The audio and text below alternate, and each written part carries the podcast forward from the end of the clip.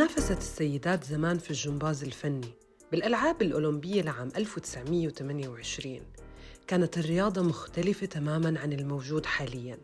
ما كان في إلا حدث جماعي وأحد. بس ببطولة العالم في عام 1950 ظهر الجمباز الفني للمرأة بشكله الحالي وانتشر في جميع أنحاء العالم.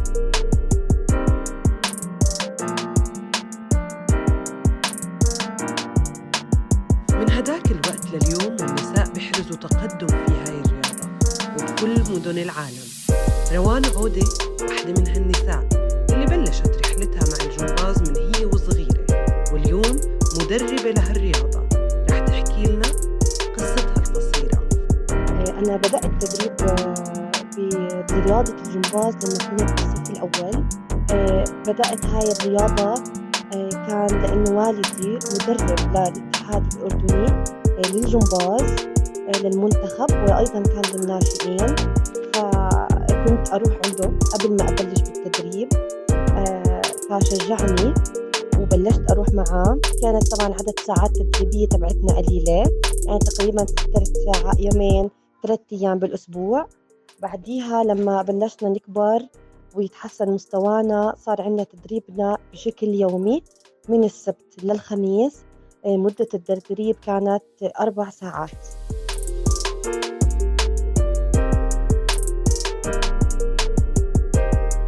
أنا والدي كان رياضي خلص تخصص تربية رياضية وماجستير برضه تربية رياضية من الجامعة الأردنية.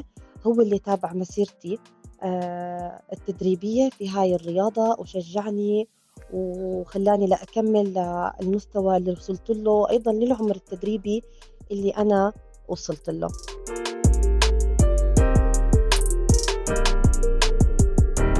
روان هي أكبر إخوانها وخواتها والدها اللي كبر حب هالرياضة جواها. عمل هيك مع إخوانها بس هي أكتر وحدة مارست الرياضة وخاصة الجمباز وأبدعت وكملت فيها. مشوارها في الجمباز انقطع لفترة وتحديداً بعد سبع سنين من التدريب المتواصل والسبب كان الخوف. الخوف من الحركات من رياضة كانت تحبها كتير ولساتها. فترة الانقطاع عملت فراغ بحياتها.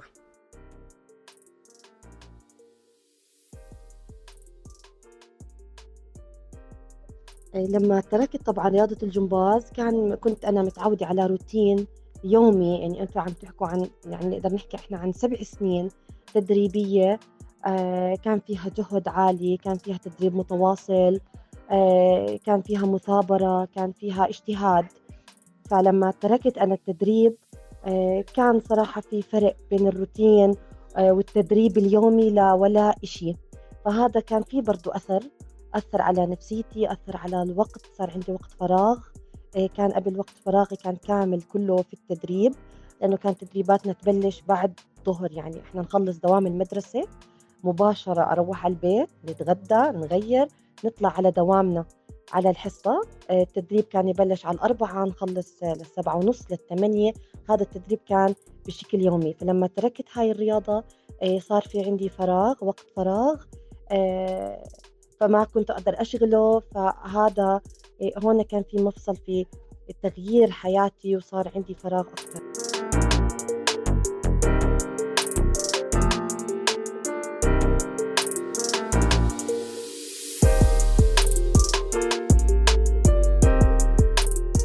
فترة الانقطاع ما خلتها تنسى الرياضة والجمباز ومع إقناع والدها رجعت لدراسة الرياضة في الجامعة وتدريب الجمباز مش بس هيك كملت دراسات عليا بهالمجال.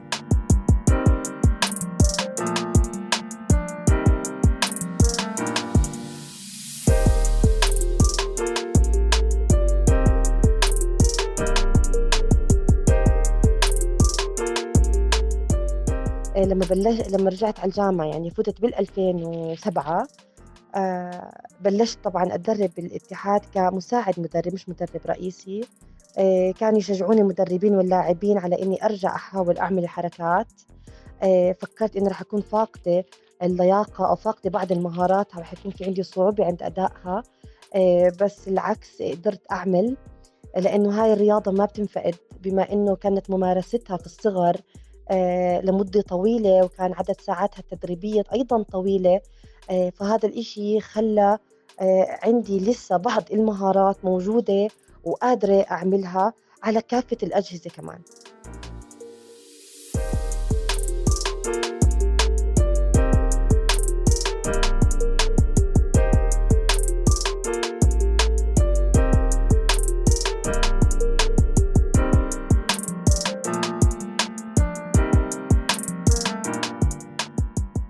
كملت ماجستير. آه، برضه تخصص تربية رياضية. آه، رسالتي أيضا كانت في رياضة الجمباز. آه، كانت عن القدرات التوافقية الخاصة للأطفال برياضة الجمباز. تخرجت من الماجستير بتقدير جيد جدا الحمد لله. كان عندي بعض الصعوبات أثناء دراستي لأني كان عندي طفلة وكانت الطفلة الثانية يعني كنت حامل فيها. فكان في هنا صعوبة آه، برضو كنت بشتغل كنت مدرسة وأيضا مدربة. فكان في لود كان في جهد عالي أثناء دراستي الماجستير. بس الحمد لله خلصناها مناقشة والرسالة كانت أروع ما يمكن بفضل الله تعالى.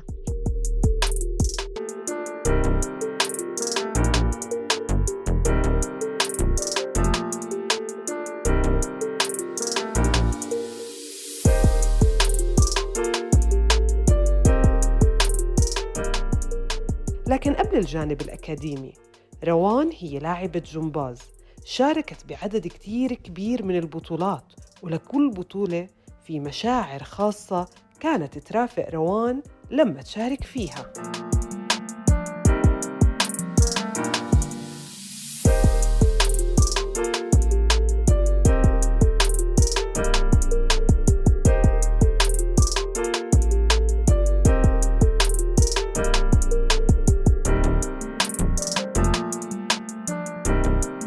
ممارستي لرياضة الجمباز أكيد كنا نشارك في عدة بطولات آه، بطولات دولية. آه، البطولات طبعا ما بتخلى عن آه، التوتر والخوف. بما إنه هاي الرياضة يعني هي رياضة فردية بتتطلب من اللاعبة أداء فردي على كافة الأجهزة. كان الخوف موجود عند أدائنا. طريقة ربط الموسيقى مع الجملة الأداء الحركي. لما نطلع على أي جهاز كان في خوف التوتر موجود.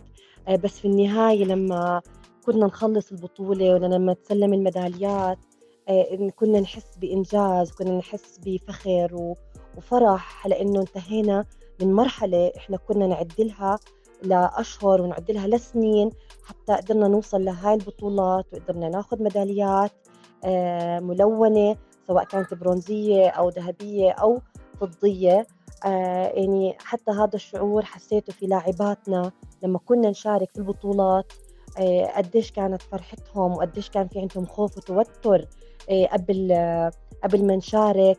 آه بتلاقي حتى حتى لو كانت البنت ضعيفة بس خلال البطولة عم كانت تأدي أداء جدا جميل وجدا آه سلس وفن كان في الأداء. آه، عند تسليم الميداليات تلاقي الفرحة بعيونهم. آه، فرحة الأهالي برضو لأنه متابعة الأهل لهم كتير دور كبير حتى يقدروا يوصلوا أولادهم لهذا الإنجاز ولهذا الفخر طبعا. آه، وتسليم الميدالية والكؤوس برضو بتحس الأطفال يعني هذا إنجاز عملوه وفرحة كتير كبيرة بالنسبة لهم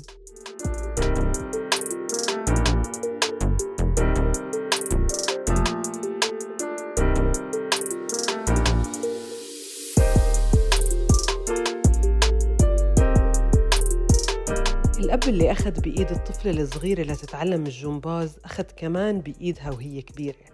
لتكمل في الشغف وتحمل اسم العيلة وتقدر إنها تعطي من خبرتها وعلمها بهذا المجال لأجيال قادمة.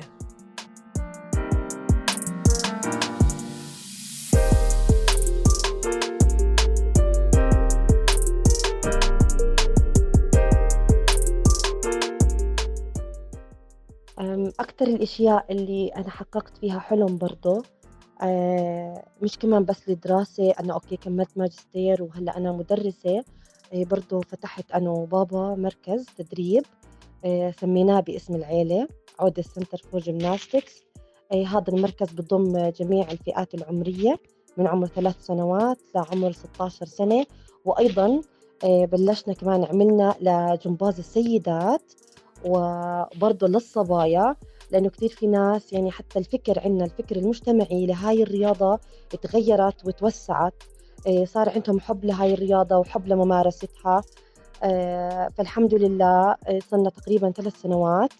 وإن شاء الله رح نضلنا مستمرين بهذا بهذا الجهد وبهذا العمل ويكبر أكثر أكثر طبعا الحمد لله شاركنا كمان في أكثر من بطولة صارت عندنا بالأردن باسم المركز.